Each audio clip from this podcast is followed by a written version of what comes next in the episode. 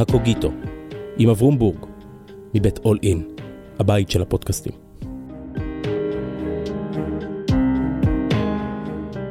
שלום, כאן אברום בורג, ברוכים השבים וברוכות הבאות לקוגיטו, אל ספריית הטקסטים של הישראלים, והיום עם הרב עמיחי לאו לביא. שלום עמיחי.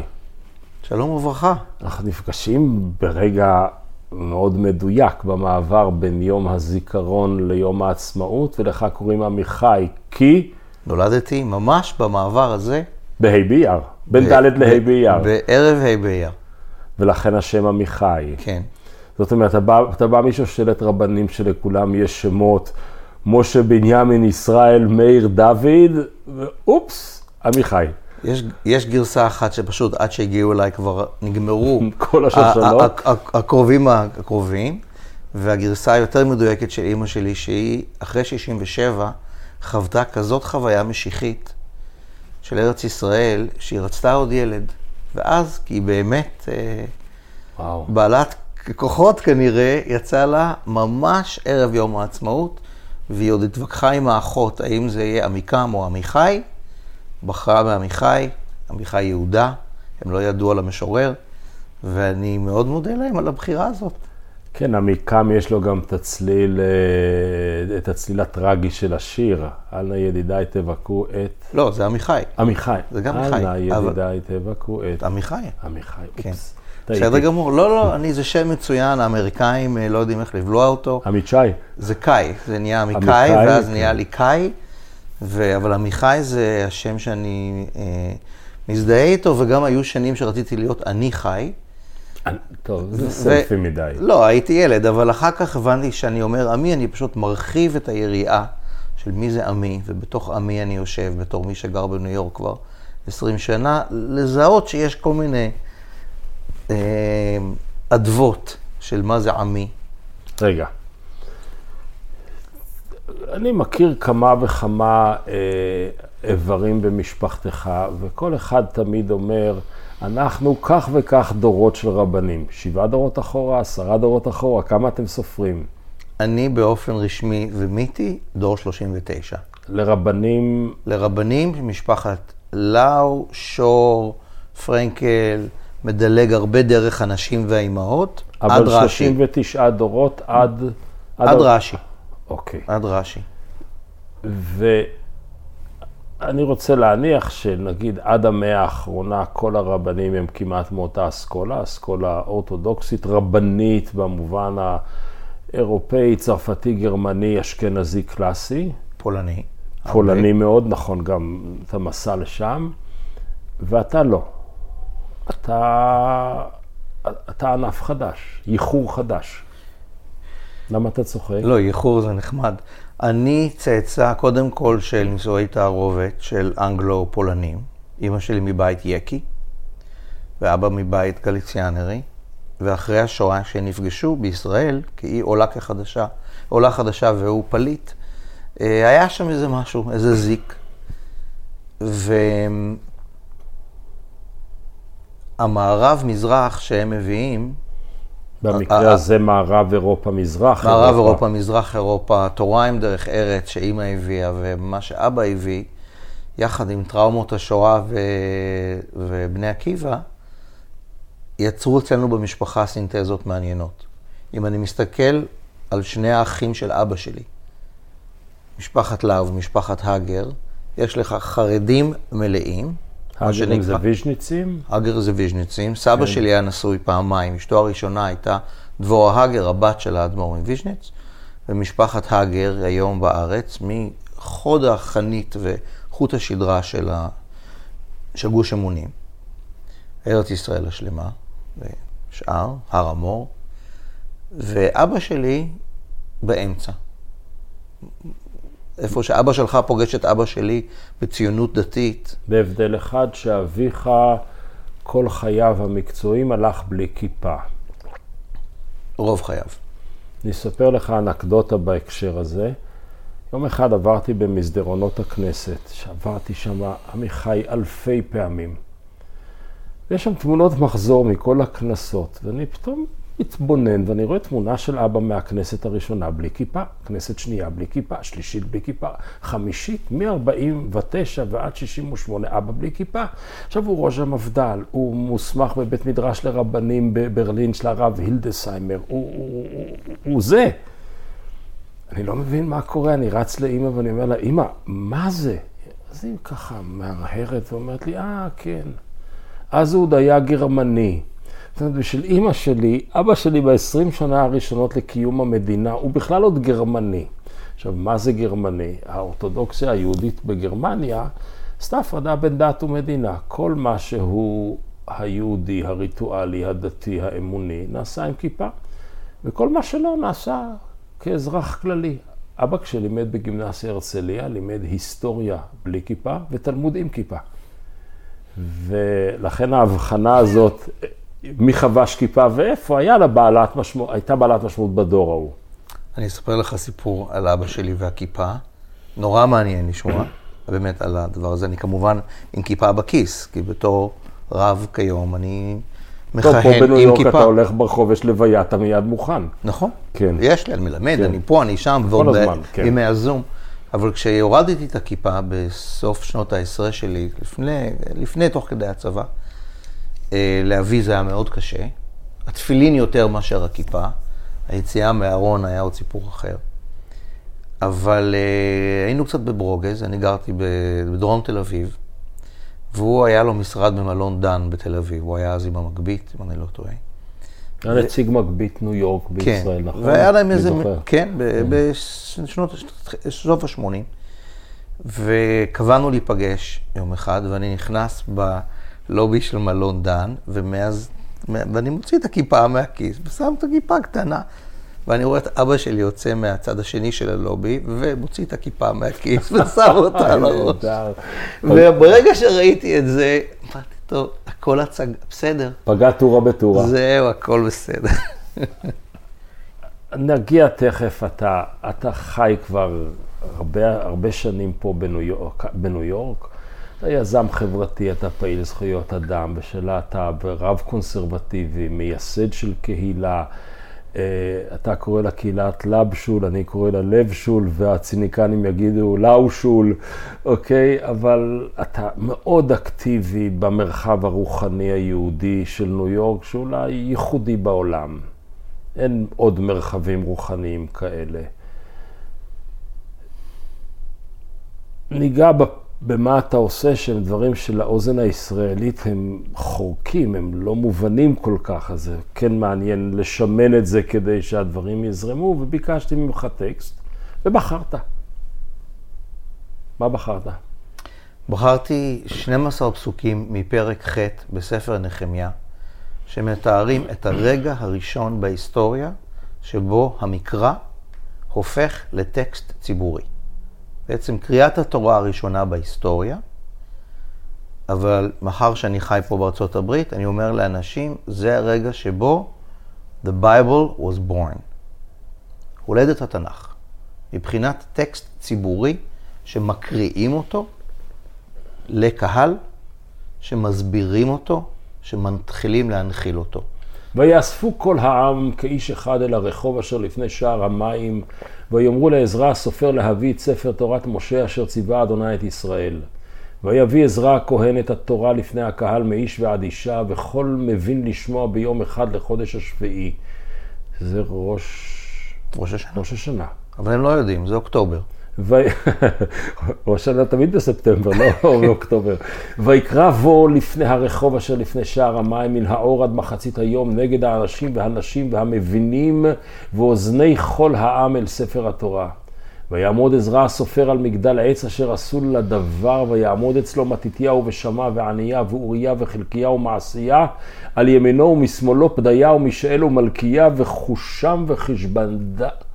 חשבדנה. חשבדנה זכריה משולם. כלומר, יש טקס. כל ועד הנאמנים. כל מועצת גדולי התורה. מועצת גדולי התורה. והוא מקריא להם את זה, אוקיי? והם לא מכירים את הטקסט הזה. אז הנה, הפסוק הבא הוא מעניין. כי אז מופיעים עוד 13 שמות מצחיקים, עבריים ופרסיים. ישוע ובני ובני ושרביה ימין עקוב שוקן. חלקם שמות של מתנחלים, הודיה, מעשייה, כן, גם, אה, אין צופיה מוריה, אבל צריך שיהיה שוב חוש בדנה. כן. וקליטה, על קליטה יש טוענים שזה אולי אשתו של עזרא, יש איזה מין פמיניזם, ושים לב מה הם, מה הם עושים, האנשים האלה, והלוויים, לא יודעים כמה, מבינים את העם לתורה, והעם על עומדם. כלומר, ממש עומדים, לא יושבים, עומדים. לא... שזה קשוח, זה שעות, זה חצי יום. שעות. והפסוק הוא אומר הבא, להם, אל תתאבלו ואל תבכו. לא, לא, לפני כן, ד- ד- ד- דילגת פסוק. ויקראו בספר בספר, בתורת בתורת האל- האלוהים, מפורש. מפורש, ושום שכל, ויבינו במקרא. עכשיו, ה-light word על הבובר זה ויבינו, המבינים. עזרא ונחמיה, אם זה הם, אם זה לא הם, ממציאים מקצוע שלא היה קיים עד אז. ולמקצוע קוראים מבינים. הם אלה שמבינים את העם לתורה. לימים המבין יהיה המתורגמן, והמורה, והמורה לספרות. מבין זה זה שמבין או גורם לאחר הוא להבין. גורם, גם וגם. אבל פה יש, מבינים את העם לתורה. יש פה 13 אנשים עם שמות שמעידים על זה שיש להם רגל אחת בעברית ורגל אחת בארמית, שהם הוכשרו באיזשהו תהליך שאנחנו לא יודעים להיות מערכת ההגברה של התורה. והסיבה שהטקסט הזה יקר לליבי, ועליו בניתי את הקריירה שלי עד כה, הוא שברגע הזה מונחלת המסורת שבו אם יש דבר כזה שנקרא תורה, היא חייבת להיות קיימת בשני אופנים. התורה הכתובה, שזה מה שעזרא מקריא, מהדבר שלראשונה בהיסטוריה נקרא ספר תורת משה, זה לא נקרא ככה עד רגע זה, זאת מגילה, זה PDF, מסמך סגור, מקריאים אותו. אבל ליד המסמך הסגור, ה-PDF, יש את המבינים. והמבינים זה תורה שבעל פה. אני אוהב להגיד, וזה רק עובד בעברית, תורה שבעל פה. המבינים, שנהיים המתורגמנים, הדרשנים, מעדכנים את הגרסה כל הזמן. זה לא רק תרגום, זה תרגום פשטני. ופירוש. זה תרגום שהוא חייב להיות ברמה מסוימת פרשנות. אבל- השאלה הגדולה, ועל זה חז"ל מתפלמסים ובהלכה מתפלמסים, ואני היום, אני מכשיר כבר מאות מבינים, השאלה היא עד כמה רחוק אתה הולך מהמקור? נשאר, נשאר, זה, לא, זה נשאר. השאלה, אבל אני אומר, למה הטקסט הזה יקר לי? זאת הולדת התורה שאומרת, מי שלא הולך קדימה, תקוע במקום. בוא נשאר קצת שם, ואחרי כן נלך קדימה כ- כ- כבקשתך. קודם כל אני אחזיר לך עם, עם רעיון המבינים. בתפילה, לפחות בסידור האורתודוקסי, אנחנו אומרים בסוף התפילה, אמר רבי אלעזר, אמר רבי חנינא, תלמידי חכמים מרבים שלום בעולם. אני עוד לא פגשתי תלמיד חכם אחד בדור הזה שמרבה שלום, אבל נגיד, תלמידי חכמים מרבים שלום בעולם, שנאמר, וכל בנייך לימודי אדוני, ורב שלום בנייך. אל תקרא בנייך, אלא בונייך. מה, מה, מה, זה, מה זה שלום בעולם, אל תקרא בנייך, אלא בונייך? מה הוא רוצה כאן? הוא אומר בדיוק את מה שאתה אומר, אל תקרא רב שלום בנייך, אלא שלום בונייך, אלה שמתבוננים ומבינים. כלומר, בעולם שבו יש התבוננות והבנה, יכול להיווצר דיאלוג שיוצר שלום. כלומר, תלמידי חכמים יכולים לנשוך זה את זה בנשיכות חמור, זה יהיה איום ונורא. אבל אם השיחה שלהם היא שיחת ההבנה שאתה נבנה ממנה, אם אני יכול להשתמש במילה, יכול להיות שייווצר כאן תהליך אחר, שזה סוף התפילה שלנו. מקסים. כי זה, זה מתקשר למושג של בין לבין, של ביניים, של ה-in between. זה- כלומר, אנחנו פה יושבים למר, למ- למרגלותיו של גשר, נכון? והמבינים הקדומים במובן מסוים, המתרגמנים, הבונים, הם מגשרים. עכשיו, מה שמעניין זה הבאמצע, הבין, בין לבין. כמו שמה שמעניין בין העיניים של הקרובים, זה מה שיש באמצע, שזה האנרגיה של שכינה. הביניים שמייצרת את הבינה, אז אני לא טוב בדקדוק, אז אני לא עכשיו אכנס לאטימולוגיה של הבית יוד נון, ובן ובינה וביניים ומבין, אבל, ובניין, אבל... אני רוצה לגנוב לעצמי משהו. כי אתה תכף תגיד, אני יודע, כי הייתה לנו שיחה מקדימה ברחובה של עיר, שהם מתורגמנים, הם מתרגמים את פשוטו של מקרא לפשוטי העם. בפעם הראשונה שמופיע הביטוי מתורגמן במקרא הוא אצל יוסף. יוסף הוא רק יודע מצרית, כך חושבים האחים. זה המליץ. והמליץ בין אותם. Hmm. אוקיי? עוד פעם הביניים. אבל נכון. כאן אני אפתח סוגריים.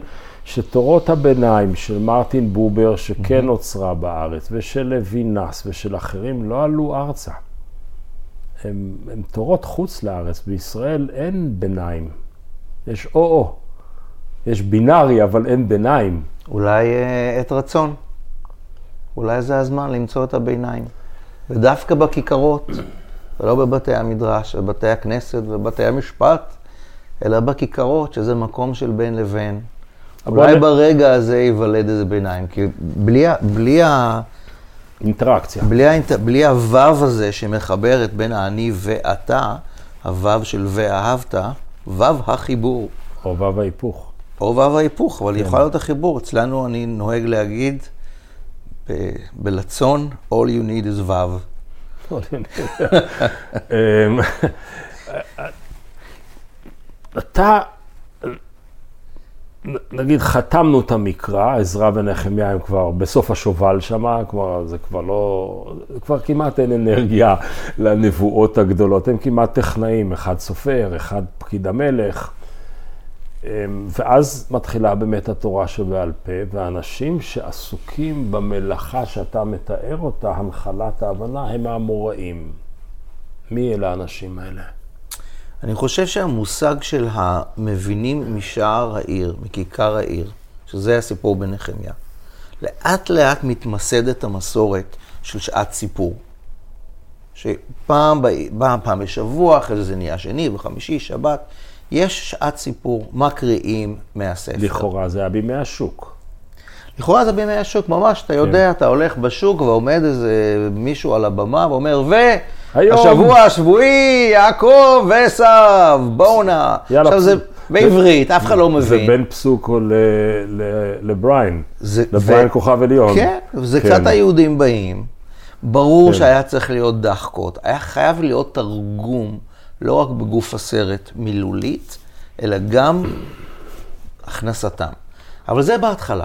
אחר כך זה עובר, נהיה בית הכנסת, נהיה קריאת התורה.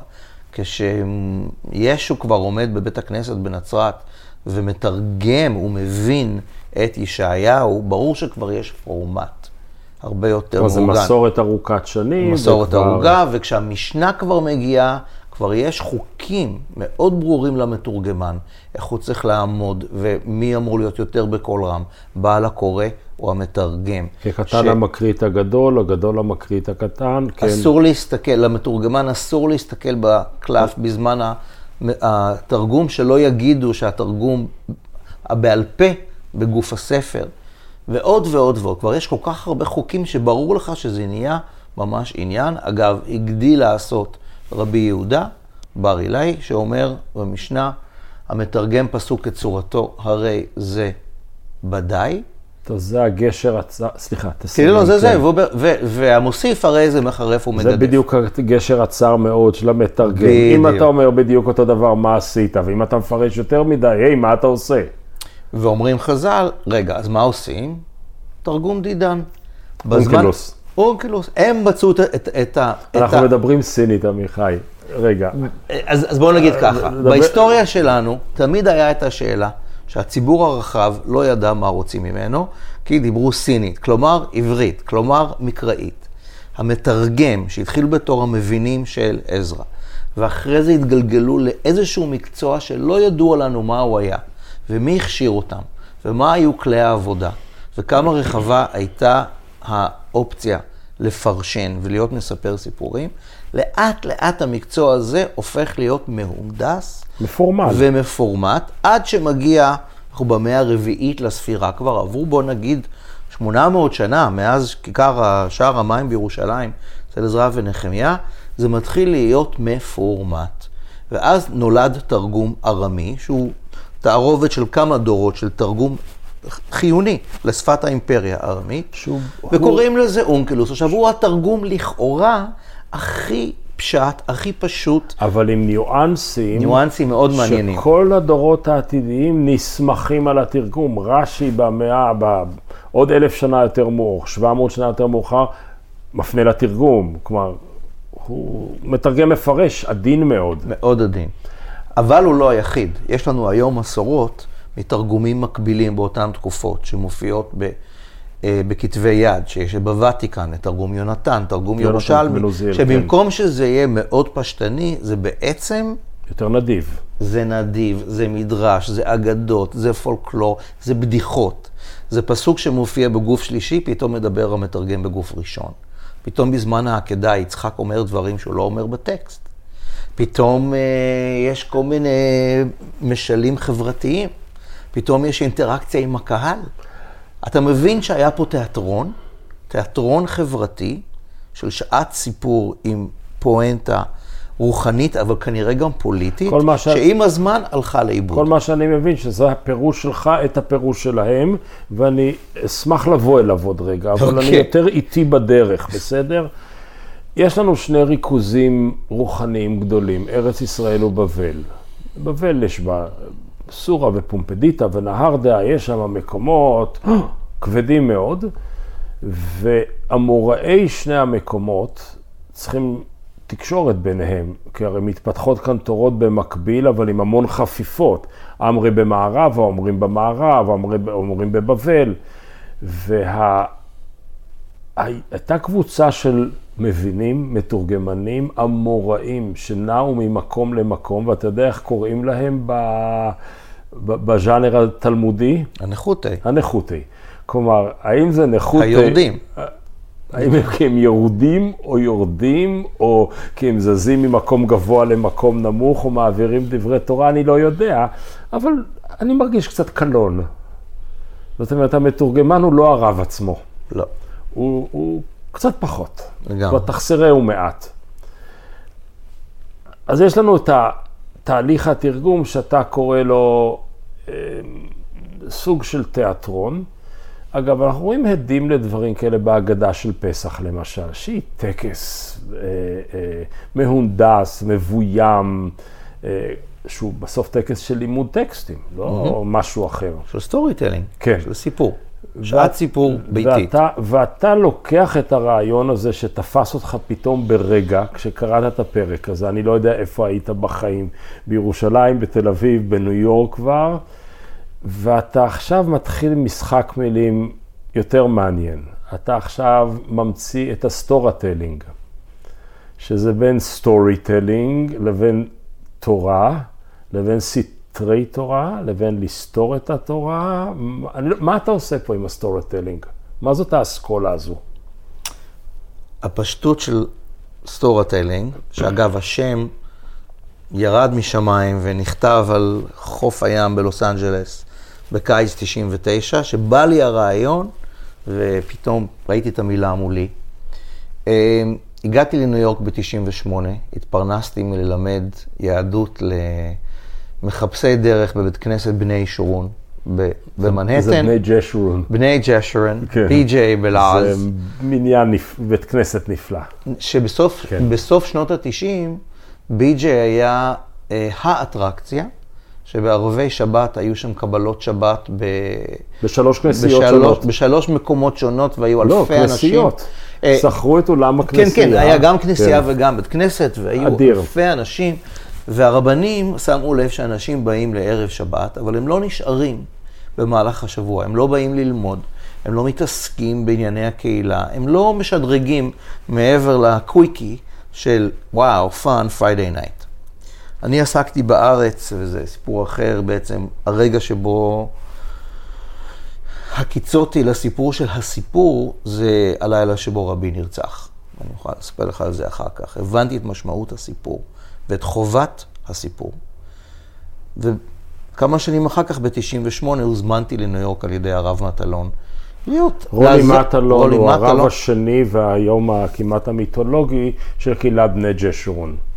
חבר יקר, מורי נפלא. ורבי, איש נהדר, הוא ומשפחתו אימצו אותי, הזמינו אותי לניו יורק, הייתי בן 28, וזה היה אחרי שביבי נבחר לראשות הממשלה פעם ראשונה, ואני הייתי אחרי פרידה מבן זוג, וחשבתי לעצמי, איזה זמן מצוין ללכת לגלות את יהדות התפוצות. והתפרנסתי בבית הכנסת מללמד תורה למבוגרים. והיו לי שיעורי תורה במהלך השבוע, ומי הגיע? פנסיונרים, וכל מיני שלפרים למרות ומחפשי... שבני ג'שורון היא קהילה צעירה יחסית. אבל לא לשיעורי התורה. זו הפואנטה שלי. בשיעורי התורה, שבהם הבאתי את דוקטור רות וסטהיימר, ועשינו את Bagels and Buber, ודיברנו על סקס בתלמוד, וזה עדיין הגיע יחסית קהל קטן, וה-usual suspects. וישבתי בבית הכנסת בשבת בבוקר, ושם יש 500 איש, צעירים ומבוגרים, מחפשי דרך. והמנדט שלי היה לפתוח את הדלתות אל בית המדרש. ארון הספרים היהודי שבתשעים, שנות התשעים זה זה היה היה המילה, הדיבור. זה הבאזוורד. כן, עבדתי באלול בירושלים, פתחנו את אלול בשנקין, לפתוח את התרבות היהודית לקהל הרחב שלא מכיר. זו הייתה המשימה שלי. ולא עמדתי בה, ראיתי שלא באים. אבל בשבת בבוקר ישבו מאות אנשים, The Jews in the pews, והתפילה דרמטית ומרגשת. וכשמגיעים לקריאת התורה, היה שם בערך שעה פלוס של שיממון, יחסי. והילדים אה, יורדים למטה, ויש בסושיאל הול את ה Kiddush club הלא רשמי, שאנשים עושים שוטים של סקוץ'. והרבנים דורשים, ואנשים עם האף, אלה שכן, באף בחומש, עוקבים אחרי האנגלית. זה היה סיפורי יוסף. וחשבתי לעצמי, רבנן, אנחנו בברודוויי פה, בית הכנסת אוף ברודוויי, ברחוב 43 בברודוויי יש את המחזמר ג'וזף, ויש תור מסביב לרחוב להיכנס למטינה, לראות סיפור תנ"ך. והנה פה, יש לכם הצגה, מישהו מדקלם את הטקסט בטעמים. טקסט לא רע בכלל, אנשים עולים, יורדים, עליות וכולי, מתים משעמום. מה יקרה אם נעשה מהטקסט הזה בעצם משהו חי, דינמי ומעניין ותיאטרלי? נולד ה Storahtelling. התחלתי לחשוב על זה, הלכתי לרבנים, אמר, אמרתי, תנו לי יבנה וחכמיה. אני רוצה, קריאת התורה, תעזבו Sundays Wednesdays, אמרו, אי אפשר בר מצוות. אבל הנה יש את תזריע אוי ואבוי. היינו בוישב בערך, יש לך כמה חודשים. רגע, וישב זה אזור חנוכה, למי שלא נכון. יודע, תזריע מצורע. זה עכשיו, זה אפריל. עכשיו באזור, כן, אחרי פסח. כן. עוד רגע זה מגיע. וזו פרשה שכולה הפרשות גוף ונגעי וצרעת. גוף, כן. וצרעת. הלכתי לספרייה, התחלתי לחקור את קריאת התורה, אנתרופולוגית, היסטורית, הלכתית, ספרותית. מה זה הדבר הזה? איך זה נוצר? שמקריאים, שקוראים, שזה כזה אורך, שעליות לתורה, בר מצוות, בלה בלה בלה. מאיפה זה הגיע? זה לא הומצא הרי בן לילה.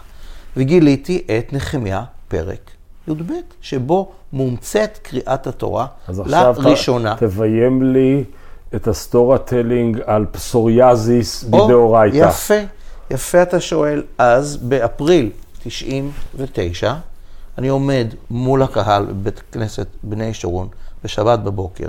הבאתי את מרדכי שרם שקרא את התורה במרוקאית. זה כבר היה חידוש. ותרגמתי פסוק פסוק, לא את כל הפרשה, רק כמה מהעליות, בגוף ראשון, ובמקום צרעת דיברתי על איידס. כי בן זוגי באותה עת היה מאוד טרי, היה לו איידס. אז אמרתי, בואו נדבר על... אני מתרגם, אני פשוט, כל פעם שאומרים צרעת? אני אומר איידס. איך אנחנו מתמודדים עם... כשאתה מגלה להם את הטריק, אתה אומר להם. אני אומר להם, אני מתחיל שבת שלום, good morning. I want to talk to you about leprosy. צרעת, leprosy אוקיי. בתורה is צרעת, אנשים לא יודעים מה זה בדיוק, it's a skin disease, ברור שזה נהפך, כמו שפוקו אומר, לדבר הזה שזה האחר. בואו אני אספר לכם על צרעת, של בת ימינו. של בן זוגי, הטרי. ומה מה זה? קורה בקהל עם דבר כזה? קודם כל, אתה מרגיש את האנרגיה זזה מהשעמום ומה... אני פותח, אני, אני, אני דף אחרי דף, אתה מרגיש את זה, אנרגיה. עכשיו, אני לא יודע לגבי דורות הרבנים שאני, אבל מה שאני יודע שירשתי זה פה גדול. ואת היכולת לספר סיפור. חלק מבני משפחתכם התברכו בו, כן. מתפרנסים מזה כן, יפה ברוך מאוד. השם, כן, דורות. זהו. אז אני באמת, ברוכה השם, כמו שאני אוהב להגיד, לדרוש, למדתי וממשיך. ואחרי קריאת התורה, אחרי אותה תפילת שבת בבוקר, קודם כל הרבנים אמרו, אוקיי, התפנה לנו עוד שבועיים, עוד איזה עלייה. How about? How about, אבל באו, אני אומר לך, היה תור ארוך של אנשים שאמרו, אני רוצה להגיד לך, אני רוצה להגיד לך, קודם כל התרגשתי, ש- כן. בחיים לא התרגשתי. אני מבין שהתורה זה לא רק על הטקסט, זה עליי. שהעניין זה לא הטקסט, אלא הכת- הרגש. אז טיווחת, רגע, זה היה תיווך של תיווך- הטקסט. תיווך. במקרה הזה, טקסט סתום ואלים ולא ברור לחיים. אבל לקח, הרעיון שלך כמבין, כמתרגם, כאונקלוס בן המאה ה-21, זה לתווך טקסטים או עמומים או עלומים לסוגיות החיים של המתפלל המודרני. אה, אתה אומר המתפלל, אני אגיד לאדם המודרני. לאדם המודרני. לא, שה- כי הוא ש- פוגש אותך בבית התפילה. לא, זהו. אז קודם כל, אני אעשה שנייה fast forward כן. ל-23, אני עכשיו מדבר איתך על, על 99. כן. הרבה, הרבה תרגומים עברו בנערות מאז. עם השנים הבנתי שמעט מאוד האנשים שכמוך וכמוני בילדותנו הולכים לבית כנסת בכל שבת בבוקר לשעת סיפור. והם הולכים ומתמעטים, בוודאי שפה. אלא אם כן הם מאוד אורתודוקסים. אבל זה לא רוב העולם היהודי, ובטח שלא רוב העולם הישראלי. מתי אנשים פוגשים את שעת הסיפור שנקראת קריאת התורה? או באבלם או בשמחתם. בבר מצווה של הנכד, של ההיא מהמשרד, או בבר מצווה שלי, שבו אני מדקלם פסוקים עם או בלי להבין, גם בארץ וגם פה. הבר מצווה, אנחנו קוראים לזה בי מצווה, כי זה לא בר או בת במגדרי, זה בעצם הטקס, אחד הכי משמעותיים בעולם היהודי המודרני, בלי קשר לשיוך דתי, שבו שעת הסיפור של עזרא ונחמיה חיה. רגע, רגע. בלבשול, בית כנסת, המע- מעבדת, מעבדת בית הכנסת, אתם מקבלים אנשים מכל הגזעים, מכל הדתות, מכל האמונות, מכל הביטויים המגדריים, מכל האוריינטציות המיניות, ארצות מוצא, גילאים, יכולות, בלב פתוח. זה ה-claim of fame. אגב, זה נכון, הייתי במקום. ועכשיו אני רוצה לאמת אותך איתך. הקבלה הזו היא כל כך אנטי עזרא ונחמיה, שזה כמעט מיניה וביה, ואתה לא יכול להגיד לי יש עזרא ונחמיה א' ועזרא ונחמיה ב', כי כן, עזרא ונחמיה לקחו את הטקסט הקדמוני ופתחו צוהר לפרשנות, וכתוצאה מכך נולדה התורה שבעל פה, אבל הם אלה שנעלו את כל הדלתות, הם קראו לזה זרע קודש, הכריחו את כולם לגרש את הנשים האלטרנטיביות שלהם, בטח קהילת הלהט"בים הייתה יותר מצומצמת ליד שער המים בירושלים בימים ההם. אלא אם כן היה בית קדשים בית קדשים, רשמי. כן, היה משהו, אני לא יודע, אבל לך תדע מה קרה אצל הכוהנים שם, אבל אמ, זה, זה, זה שני סתירה מוחלטת. ת- ת- ת- תגש- ת- תעבוד- תעבוד קצת, עמיחי, תעבוד קצת. תראה, קודם כל, אני חייב להודות שלקח לי קצת זמן לקרוא את כל ספר עזרא ונחמיה, אחרי שהתרגשתי מפרק י"ב, כי בתור ילד דוס צעיר, מי קורא את ספר לא עזרא? מגיעים לשם מי בכלל. מגיע? כן. ויהושע בקושי קראנו, כן. מה אני ידעתי? אני עד, עד לאחרונה לא הכרתי תנ"ך באמת. אז אה, עם הזמן ישבתי וקראתי עזרא ונחמיה, ואמרתי, וואו, מעניין. מה אני עושה עם זה שעזרא מגרש את הנשים הנוכריות? לא, בתור- מקים ב... להסביר. הם חוזרים, יש את האנשים שנשארו בארץ כשהגולים הלכו לבבל בגלות בית ראשון. עזרא ונחמיה, אחד אחרי השני, מגיעים הנה כשליחיו של כורש בסופו של דבר, שהוא המשיח הגדול של הימים ההם. מקבלים כוח עצום על הקהילה, ואחד הדברים הכי עצומים שהם עושים, הם בעצם יוצרים את הגזע היהודי. כלומר, בניגוד לעמיחי לאו לביא, שלפני חצי שעה הסביר לנו את הפתיחות הנפלאה שלהם, רוב הספר, הספרים שלהם עוסקים בתואר הגזע היהודי ולא בפרשנות המקרא. אתה לקחת פרק ועשית לו לא, אה, אני, חילוץ. תראה, א', אני עושה לו חילוץ. אני עושה, אני עושה כאן מעשה שמתמקד על מה שהם רצו לעשות. בוא נגיד, הכי לארג', שהם יצרו טקס כי הם היו חייבים לייצר נרטיב לאומי. והם הבינו שצריך לייצר סיפור. התורה עד אז הייתה בקטעים, בבדלים, בבבל, בישראל. הם מייצרים את ספר תורת משה, ומייצרים את הריטואל שבו מקריאים את ספר תורת משה. כתב, לא, תקשיב, לא, לא, כתב. ופרשנות. אני רוצה ש- ומה? אני רוצה יכול להיות שתתעסק איתי שהם... בסתירה. לא, לא, תראה, הם התכוונו, שים לב למי עומד שם. אנשים, נשים וכל המבין לשמוע. מה זה כל המבין לשמוע? יש אומרים זה 13 פלוס, יש אומרים זה עם הארץ שאיתם. אולי כולל השומרונים. יכול להיות. הם, יכול להיות שהתכוונו למעגל מאוד מצומצם של הנחלת הסיפור. אבל אני אומר דבר כזה, תסתכל טוב על פרקי נחמיה ועזרא. הם מנסים לייצר נרטיב לאומי.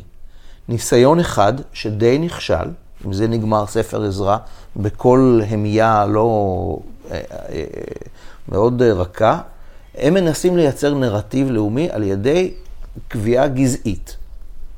כלומר, זרע קודש. זרע קודש, מי שלא איתנו, נישט אונזרה, ראוס. אוקיי. זה נכשל. עכשיו, זה לא הסדר המדויק של הפרקים בעזרא ונחמיה.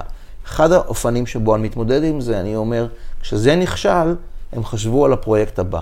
מה הפרויקט הבא? תעזוב מיהודי לא יהודי. איך מייצרים סיפור מרכזי? איך מייצרים נרטיב, מיתוס. ומיתוס לא שווה בלי ריטואל. סיפור שאין לו טקס הסיפור, בין אם זה פסח ובין אם זה מגילת העצמאות, או הטקס של ערב יום העצמאות.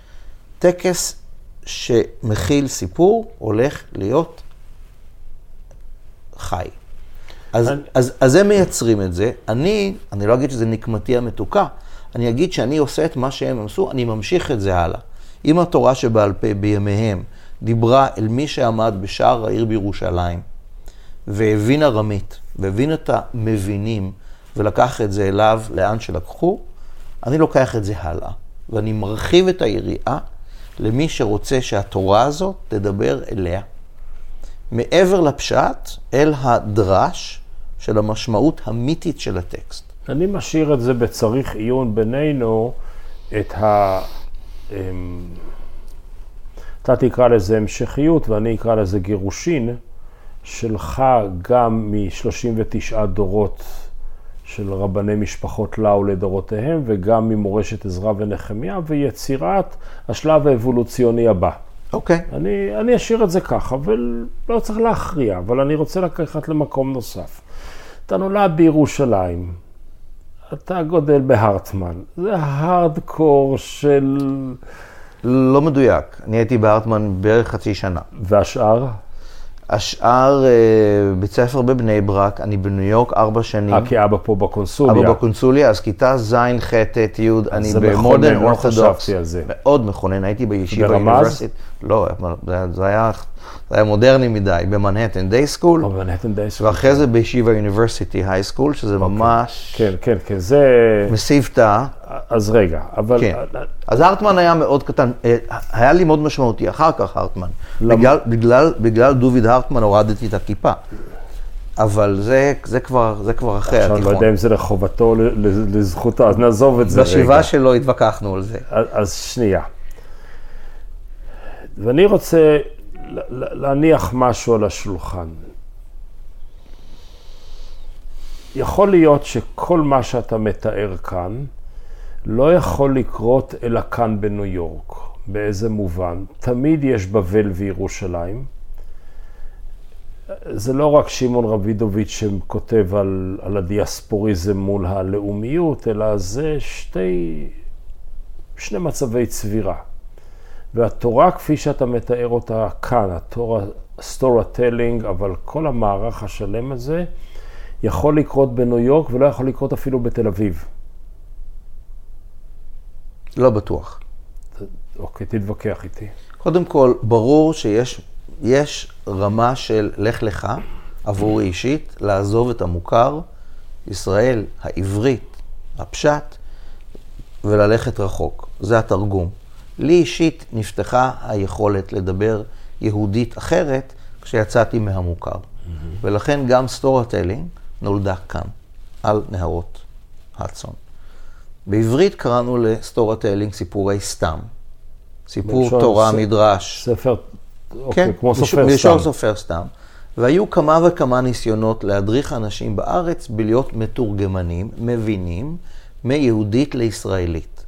עכשיו, זה לא בדיוק היהודים באים, וזה לא בדיוק תנ"ך רם, זה דרך לפרשן ולדרוש כדי שטקס קריאת התורה של ילד בבר מצווה בתל אביב, או בקיבוץ זה או זה שעשינו, או בשבת אחר הצהריים, או ביום הכיפורים, פתאום מטקסט מקראי שהוא יחסית סתום גם לאוזן העברית, או בעיקר לאוזן, או גם לאוזן העברית, פתאום הופך להיות שיחה ברורה. ואני חושב שזה מאוד יכול לעבוד בארץ, אני בעצם בונה על זה, כי זה קצת השלב הבא שלי, אני חושב, במיוחד עם טקסי מעבר לכל הגילאים, להמציא את הבר מצווה מחדש ל-65 ו-80 ו-50 ולא רק 13. דרך התמודדות עם הסיפור העתיק באופן חדיש. ואז יש לנו פה לא בדיוק תרגום משפה לשפה, עברית לארמית, עברית לאנגלית, אלא יהודית לישראלית. וזה המשך מרוץ השליחים של עזרא ונחמיה, דרך כל דורי הדורות האמוראים והסבוראים והגאונים, הראשונים והאחרונים, החילונים והריבוניים, עד עכשיו. אני אמתח את השיחה הזאת אולי קצת יותר. אני חושב שיש באמת שני מצבי צבירה של בבל וירושלים. ירושלים היסטורית סגורה ובבל פתוחה יותר ממיליון וחצי סיבות. ובדורנו או בדורותינו, בבל וירושלים הם לא מצב גיאוגרפי, אלא מצב נפשי. זאת אומרת, יכולה להיות ירושלים סגורה במונסי או בקריית יואל, ויכולה להיות בבל פתוחה אה, על חופי הירקון. והשאלה האם התורה שלך היא תורה, או המתודולוגיה התורתית, יכולה להיות גם בירושלים הפסיכולוגית, או היא יכולה להיות רק בבבל הפסיכולוגית. ואני חושש שבמקום שאתה רואה פתיחה, אני רואה גם סגירות. כן. תראה, ברמה הכי פשוטה, מתישהו אחרי שדרשתי על הצרעת ב-99, הקמתי חברה, קראנו לה Storahtelling. חשבתי צרעת בעם. אמרתי לעצמי, אם עד לפני אלף שנה בכל בית כנסת היה מתורגמן, ואנחנו יודעים שהיה, כולל מכתבים מהגניזה בקהיר, שמראים לנו תלושי משכורת של מתורגמנים. והרבה הרבה הרבה תכתובת על זה, מתישהו זה חלף מן העולם, חוץ מקהילות תימן, שעדיין מקריאות את התרגום הארמי של אונקלוס. שאפשר להתווכח על התועלת. שניים מקרא ואחד תרגום, כן. ממש עומדים בבית כנסת, ממש. פסוק מהמקרא, פסוק התרגום, חזרה לפסוק המקראי. נכון, וזה ארוך ואפשר להבין למה זה, אבל לתהות על זה. אני אמרתי לעצמי, בוא נחדש מסורת ונתחיל להכשיר מתורגמנים, מבינים. וכך היה, כך עדיין עובד. ועוד עוד חזון למועד הזה גם בארץ, אני חושב. אבל ההמשכיות מבחינתי הייתה לקחת את זה למקום אחר. לא רק לתרגם, אלא גם להתריס. כלומר, פה נכנס הבבל מול ירושלים. ואני אגיד לך עוד דבר מאוד אישי פה, וכבר נגענו בו. נזכרתי שכשעמדתי לקרוא את פרשת בר מצווה שלי, שזה דרך אגב השבוע, אחרי מות קדושים, הייתי ילד בן 13 שהגיע לניו יורק חצי שנה קודם לכן, והייתי גמגמן.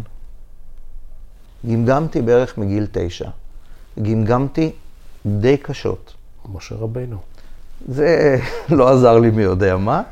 גמגמתי ממש חזק בעברית, קשה, ולקחו אותי לזה ולזה ולא עבד. עכשיו גם גמגמתי באנגלית. והייתי צריך לעמוד ולקרוא את כל הפרשה. אחרי אימות שני בני אהרון. כן, וידבר אדוני, לא, זה בוא נראה. אז זה מגינה של ימים נוראים. אני עומד, נכון, אני עומד על הבמה, עכשיו היה לי מורה פרטי לטעמי המקרא פה בניו יורק, רב מוטי פרידמן, אתה מכיר אותו?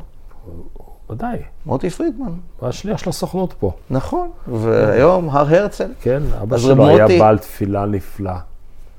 יש לי אולי עוד קסטה בבית וואו. עם תפילתו של אבא שלו, כן.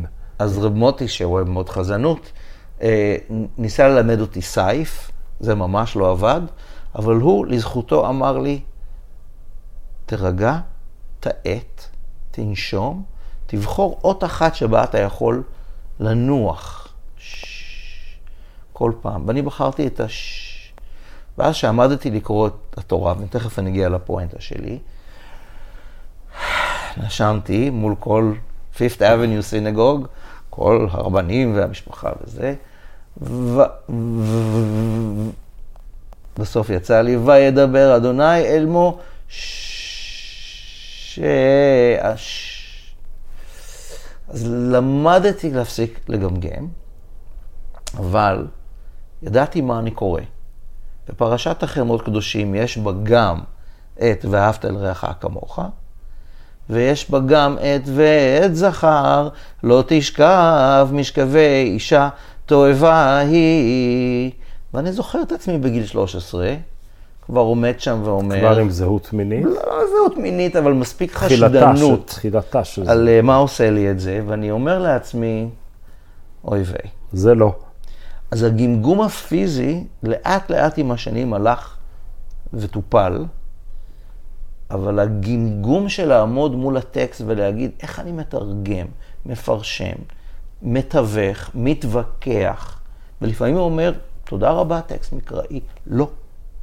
אני הולך להיות המתורגמן, הבעל פה, שגם אומר לטקסט שקיבלתי, תודה, עד כאן. עכשיו, אני אומר את זה עליי מאוד מאוד באישי, ואתה יכול להבין שיש פה שאלות רגשיות מאוד.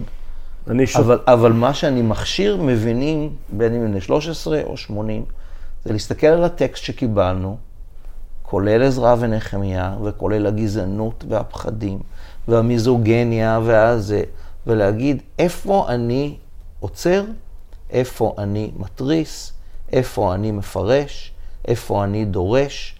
אני לא כתוביות ניטרליות.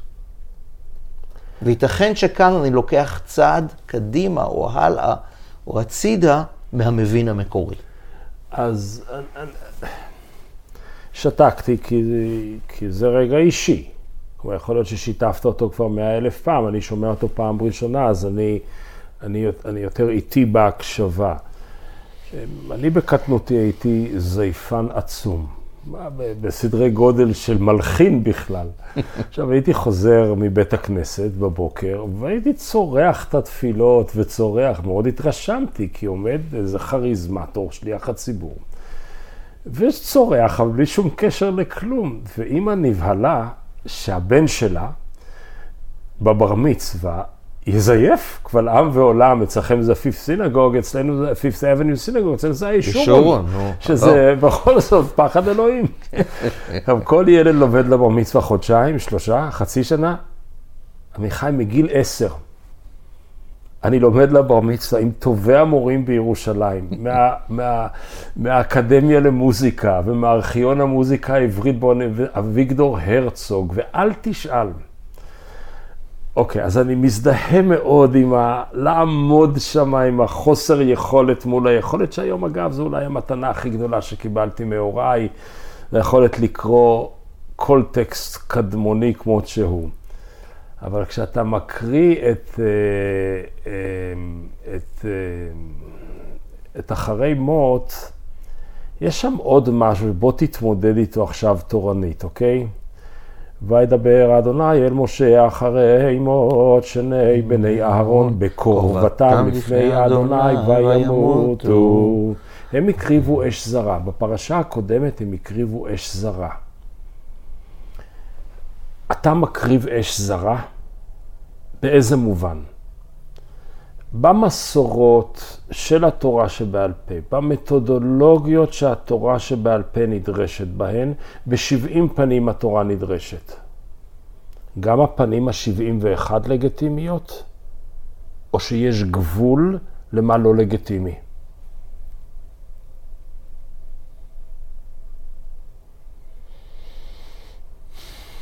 לכל זמן ועת, תחת השמיים.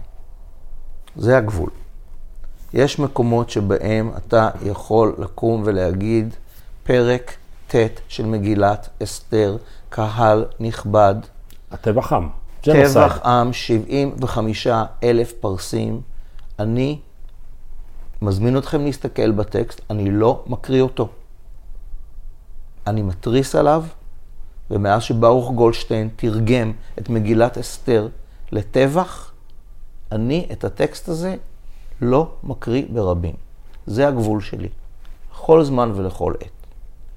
את הטבח של מדיין בפרשת מטות, אני מקריא, אני ממחיז, אני מתווכח איתו. צרור את המדיינים. צרור את המדיינים, נשים וטף ואת כל הילדות. ואחר תאסף אל עמך, זה הפרק טרגי. הפרק הכי כלומר, טרגי. כלומר, אלוהים נותן למשה את הפעלת הכיסא החשמלי שלו. לחלוטין. כן. עכשיו, אני מגיע לכל אחד מהפרקים האלה. נחמיה, י"ב, אסתר, ט', בראשית א', וויקרא, ט"ו. ואומר, מי כתב את זה? מה האג'נדה שלהם? דרך איזה עיניים אני מסתכל על הטקסט שכתבו אותו, עיניים אנושיות, אם זה בשם האל או לא, אפשר להתווכח. אני הרבה יותר בצד של שפינוזה מהצד של רש"י, וזה לא חשוב. זה הטקסט שירשתי. האם אני מוריש אותו הלאה אובייקטיבית, או האם אני מתווכח עם מה משמעותו היום. אז אם אני ירשתי טקסט שהוא מעודד רצח עם, ומעודד הומופוביה, ומעודד שאישה היא במקרה הטוב סוג ב', ומעודד את העם הנבחר כמודל שהוא בא על חשבון עם אחר, אז יש לי פה חובה מוסרית, חובה אישית, חובה אנושית, לשאול שאלות קשות. ולהגיד הלכה ואין מורין כן. הלכה, הנה התורה הכתובה, ואני התורה שבעל פה.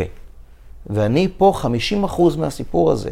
למילה, לטקסט אין את המילה האחרונה, לי יש את המילה האחרונה.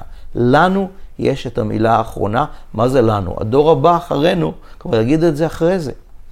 אבל התורה שבכתב לא עומדת. היא נקודת בלי- מוצא, היא היא לא בלי יעד- תורה היא לא. יעד הגעה. ולכן עזרא ונחמיה יהיו אשר יהיו, כולל ענייני זרע הקודש וכולי, מה שהם המציאו או הנחילו או בשמם הונחל, זה המודל שהתורה רק עובדת. תורה שבכתב עם הבעל פה. והבעל פה זה לא מה שאנחנו מקריאים מהמדרשים, זה קורה, מה שאומרים, עכשיו. מה שקורה עכשיו. אחד המשלים שלי זה שהתורה שבכתב זה שקיק התה. בלי המים, מה אני אעשה עם שקית תה? לשתות את זה, אני צריך את הדיבור הנוכחי, שלפעמים הוא ממשיך ולפעמים הוא קוטע.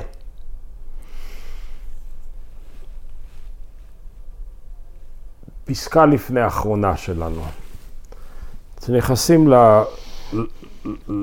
למעבדת הבית, לבית הכנסת המעבדתי, או אני לא יודע איך לקרוא לזה בעברית, אז כמו בהרבה מאוד בתי כנסיות בצפון אמריקה, חלק ניכר מן הקהל הוא לא זרע קודש. בני זוג, ילדים של אנשים סקרנים. יהיו שיגידו, זאת אש זרה, עמיחי. אתה בעצם מעודד התבוללות. אני אגיד, אני חושב שמשהו שיפול על אוזניך, אוזניך תהיינה קשובות, אני חושב שפה מיוצר הקורפוס הבא של העם היהודי. זאת אומרת, אני חושב שהעם היהודי לא יגדל דרך הרחם, דרך פתיחת הרחמים וסגירת הלבבות, אלא הוא יגדל דרך פתיחת הפרשנות לפרשנות האוניברסלית הכמעט הכי מרחיבה, עם שמירת יסודות הזהות המאוד אישיים ופרטיקולריים, ויוכל על אנשים שהם המבינים לאמור, מקבלים על עצמם את אורח החיים הזה, ומה אכפת לי איך הם נולדו. אבל אתה פה שם אלטרנטיבה עצומה לכל הרעיון של מדינת ישראל, שהוא בעצם ניסי... אה, מעבדת נישואין אחת גדולה של יהודים עם יהודים, לכל האורתודוקסיה הגדלה של צפון אמריקה, ואולי אפילו לכל מסורת הדורות. אולי, אבל קודם כל שים לב שפסוק י"א וי"ב של הטקסט שבחרנו אומר ככה: מתרגמים, מבינים את העם לתורה, העם בוכה, האנשים בוכים. אנחנו לא יודעים איזה טקסט קראו באותו יום ב pilot season של קריאת התורה לדורותיה, שזה כבר 2,500 שנה שידור חוזר, אבל אנחנו יודעים שהעם בכה. היו דמעות, רגש חשוב, נגעו להם בלב, ואז אומר להם נחמיה, התרשת, לכו הביתה, משלוח מנות.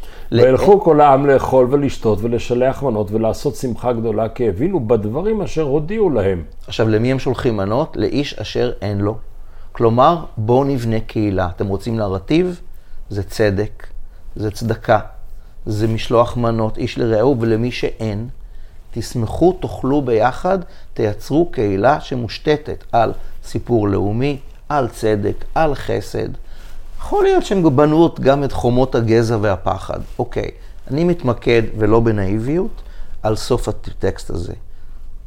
תאכילו אחד את השני, תאכלו ביחד, משלוח מנות למי שאין להם, תשמחו כי הבנתם בדברים, תחזרו מחר.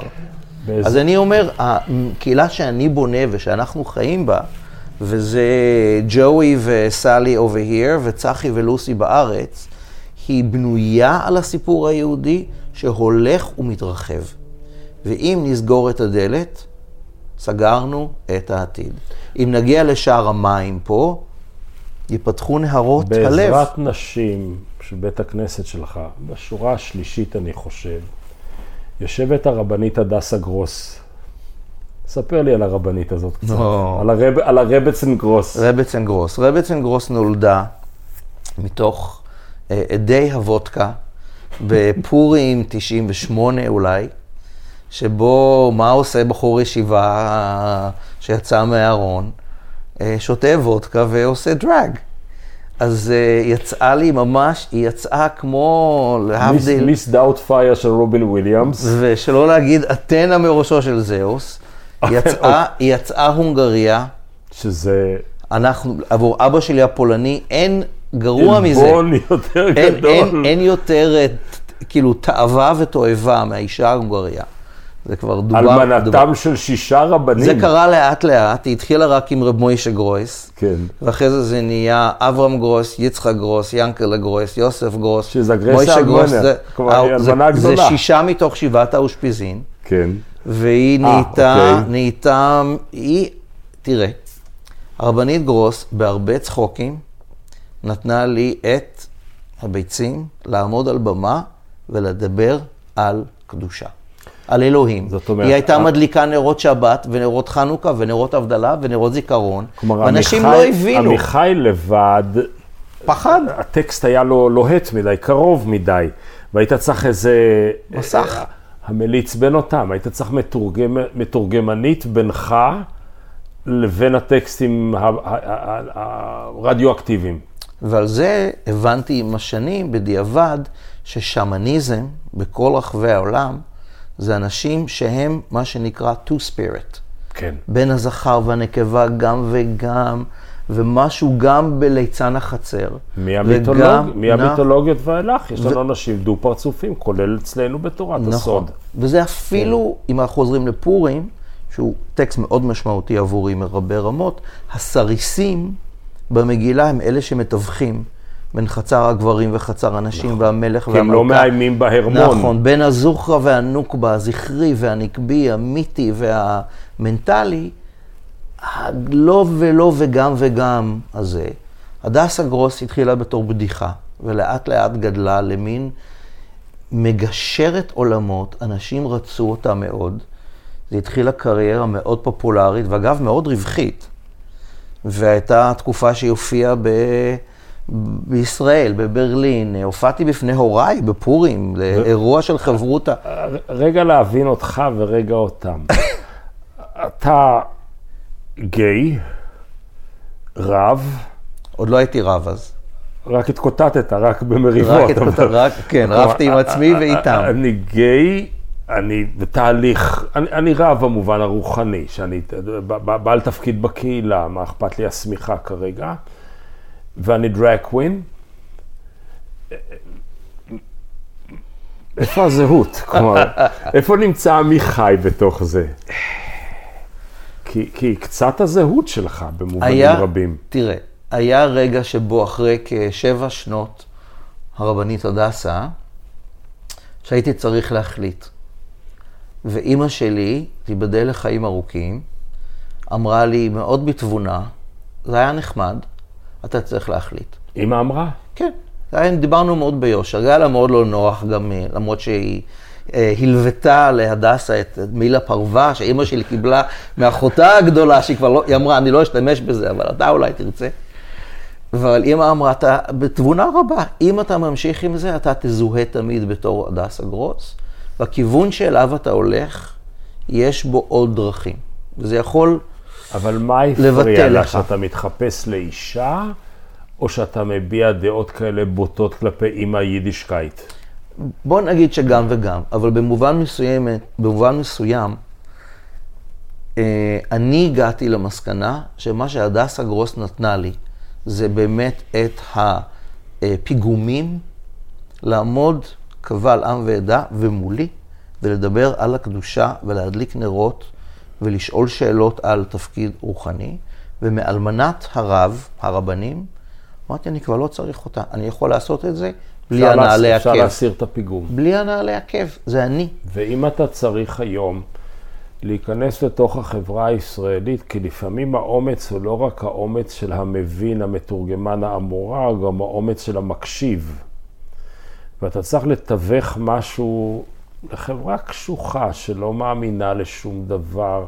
בוא נגיד ככה, הצד המסורתי בישראל לא מאמין לשום פרשנות שאיננה קפואה כמעט עד הסוף, והצד הליברלי בישראל לא רוצה לשמוע שום דבר שמקורו במקומות האלה, ואתה צריך עכשיו תיווך קשוח, זה לא תיווך רך.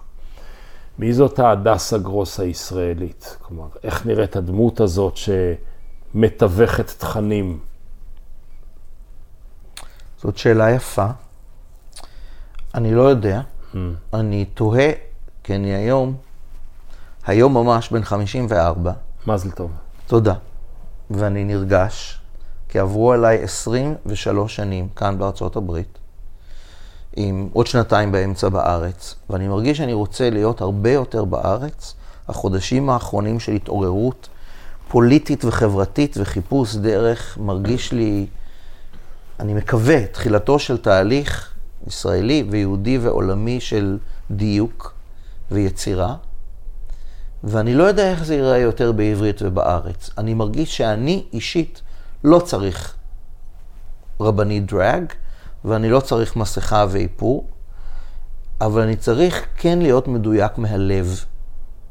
יש חיפוש אמיתי של הלב, של משהו כן משמעותי. ייתכן והתנועה הרפורמית והקונסרבטיבית בארץ מצליחות באופן קטן יחסית, כי הם הגיעו עם מבטא אמריקאי כבד מלכתחילה, והיוו חלק מהמודל האמריקאי לישראל החשדנית והשמרנית המסורתית. אבל יש היום יותר ויותר, ואתה מכיר אותם, מבקשי דרך שרוצים לחבר את הלב, את הרגש, את השירה, את התפילה, לחוויה עברית. אני אפילו לא רוצה להגיד יהודית. יש לי, יש לי חשד במונח יהודי, שבא משבט יהודה, שבא מממלכת יהודה. ויש לי יותר ויותר חיבה לעבריות, שהיא קדם יהודאית וגם קדם ישראלית. ובעבריות ובעברית, שהיא כולה בת מאה שנה בקדנציה הנוכחית, יש הזמנה להיות זה שעובר בין העברים, וזה שמעביר, ודווקא העברית מרגישה לי מצד אחד איום, כי אני כבר מכיר מה אתה שתבוא, תתרגם לי ותדרש לי, אני כבר יודע הכל. מצד אחד, לרוב העם הישראלי והיהודי שלא מכיר תורה ולא מכיר מדרש, ובעבורו היהדות זה במקרה הטוב תיק, יש פה הזמנה למשהו שכן מדבר אל הלב. שזה לא רק שאבא שלי מת, או שנולד לי ילד, או שאני מתחתנת, או שיש משבר. יש פה שפה. אם הייתי שרינק, שאני לא. אבל אתה קצת. לא, אני, אני רק אדם מקשיב ומהורהר. אם הייתי שרינק, הייתי אומר, מעניין העברית. שים לב לפסוק הבא, ויבוא הפליט, ויגד לאברהם העברי. Okay, אוקיי? אתה הפליט, אני אברהם העברי. ואז המדרש שלך שואל, ומדוע נקרא שמו אברהם העברי? מלמד שכל העולם מעבר מזה, ואברהם מעבר מזה. זאת אומרת, גם כשאתה רוצה לחזור לקרום סבתך בארץ עם השפה העברית, אתה רוצה להציב אלטרנטיבה שמעבר.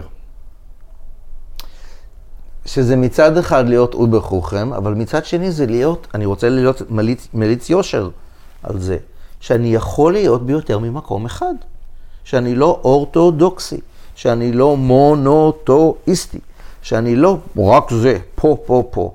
אני גם פה וגם פה. אתה יודע מה הצעצוע היהודי שאני הכי אוהב? סביבון. סביבון, הרי המציאו את זה, המציאו את זה בתור... אתה יודע למה אני מחייך? למה? יש לי את אוסף הסביבונים, אני חושב, הגדול ביותר בעולם. יש לי כ-4,500 סביבונים מעץ. אם פה או אם שם, או גם וגם? גם וגם. קיבלתי, וואו. שני, שני הסביבונים היחידים שיש לי ממתכת, אחד קיבלתי מאהוד אולמרט, שכתוב עליו נס גדול היה שם, והשני שהוא אותו דבר, שקיבלתי מאבו עלה, שעליו כתוב נס גדול היה פה. אוקיי? אז הסיבה שאני, וואו, אחלה אוסף. מתישהו, בהיותי נע ונד בין ישראל וניו יורק ובירושלים ובבל, שמתי, זה חנוכה אחד, אני חושב, שאת הסביבון, שהרי השם זה מהשוין של משחק ההימורים הגרמני של ימי הביניים, אבל מתישהו בתחילת המאה ה-20, מישהו המציא את השטנץ של פה. המציאו את סביבון הפה. ובן יהודה עוד קורא לזה כרוכיה, ואחרי זה זה נהיה סביבון, וביאליק עוד כותב על זה בשנות ה-20. אבל עד היום, את כל הדריידלח האלה מייצרים בסין, ואלה שבארץ כתוב עליהם פה, ואלה שבאמריקה כתוב עליהם שם, זה אותו צעצוע עם בבל וירושלים. אבל העברי, העבריות, כל הזמן הסביבון הזה מסתובב, פה, שם, פה, שם, פה, שם, וזה במובן מסוים סכיזופרני, ובמובן מסוים אנטידוטה לרק אני ורק פה ורק זה ורק עכשיו. והגם וגם הזה, שוב חזרנו לו' ולביניים, במרחב הזה יש מרחב. וזה אלו ואלו דברי אלוהים חיים. וזה גם הזה וגם הזה, וגם אני וגם אתה, ואולי זה גם היהודים ושאינם, בוודאי הלהט"ב והזה. ואנחנו פותחים את חומות הגטו המנטלי והפנימי והרוחני, ומייצרים פה משהו חדש מתוך הישן. יכול לצטט את הרב קוק, ולראות שיש פה מצד אחד המשכיות של הקו, ומצד שני משהו זז. עמיחי, מזל טוב לשנת uh, הנד נוזלים שלך, על נ"ד. תודה רבה. דן, דן דורותחין. תודה רבה על השיחה, על המון המון דברים ממה שדיברנו כאן. אני מסכים, ועל חלקם אני גם כותב בספר חדש שלי, אה, ואני מאוד מקווה לראות אותך או כאן או שם. גם וגם. או שתבין לי דברים, או שאני אהיה אמורה לך לדברים. תודה רבה. אשרינו, תודה לך.